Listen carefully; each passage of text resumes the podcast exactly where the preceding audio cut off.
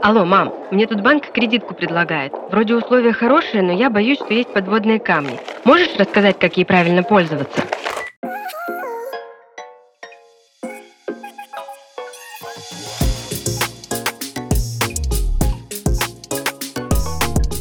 Привет! Вы слушаете подкаст «Алло, мам», в котором я помогу вам справиться со сложностями самостоятельной жизни. Этот подкаст мы делаем в студии Red Barn.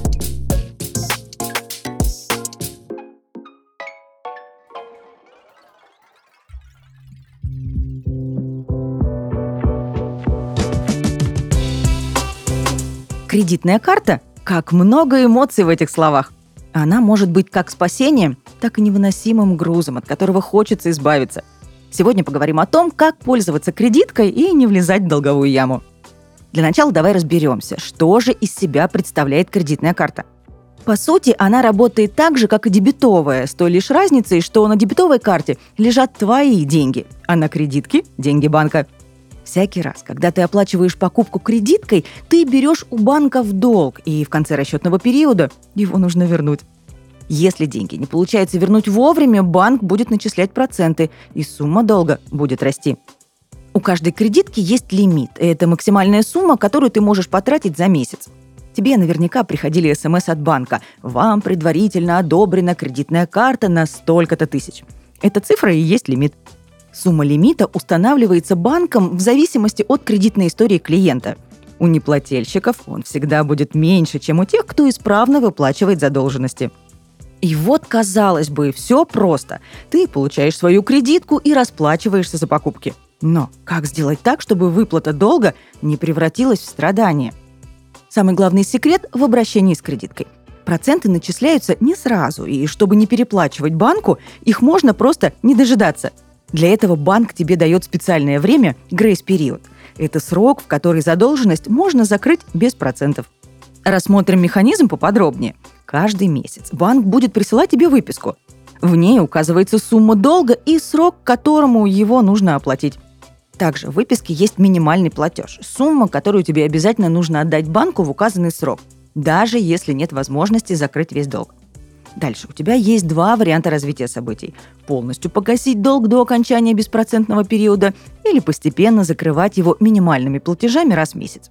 Последний вариант несет в себе максимум издержек. Если гасить долг минимальными платежами, то банк будет начислять бешеные проценты. Кроме того, погашать кредит придется ужасно долго. Суммы минимального платежа, как правило, очень маленькие. Поэтому, чтобы не попасть в лапы коллекторов и не переплачивать, Старайся погасить долг в течение грейс-периода.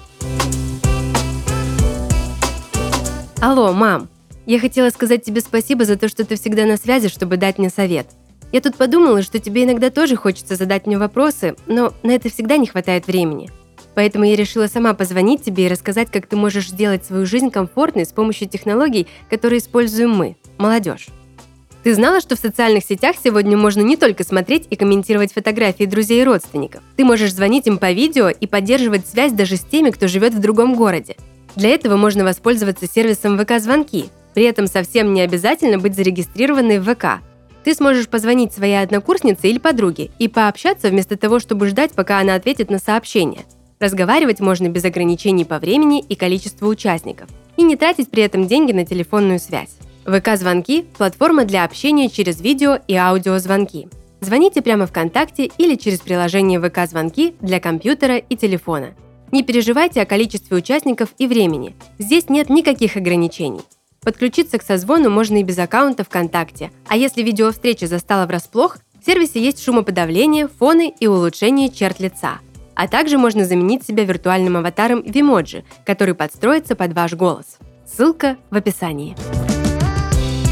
Если не хочешь разориться на оплате процентов, стоит помнить еще об одной важной детали. С кредитки ни в коем случае нельзя снимать наличные или переводить деньги на другие счета.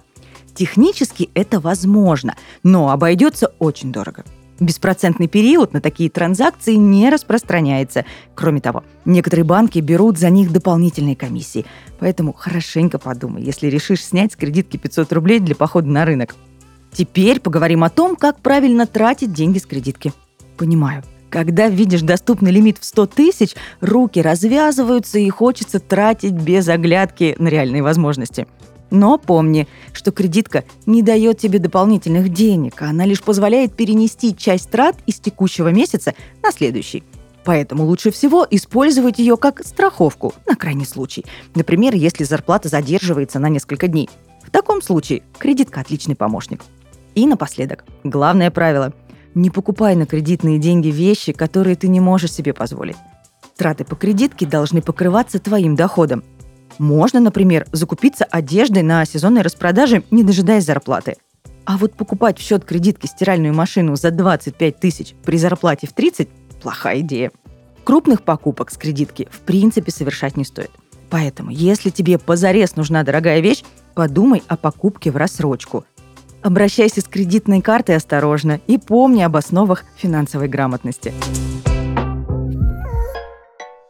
Это был подкаст «Алло, мам». Всегда на связи, если мама не берет трубку. Услышимся.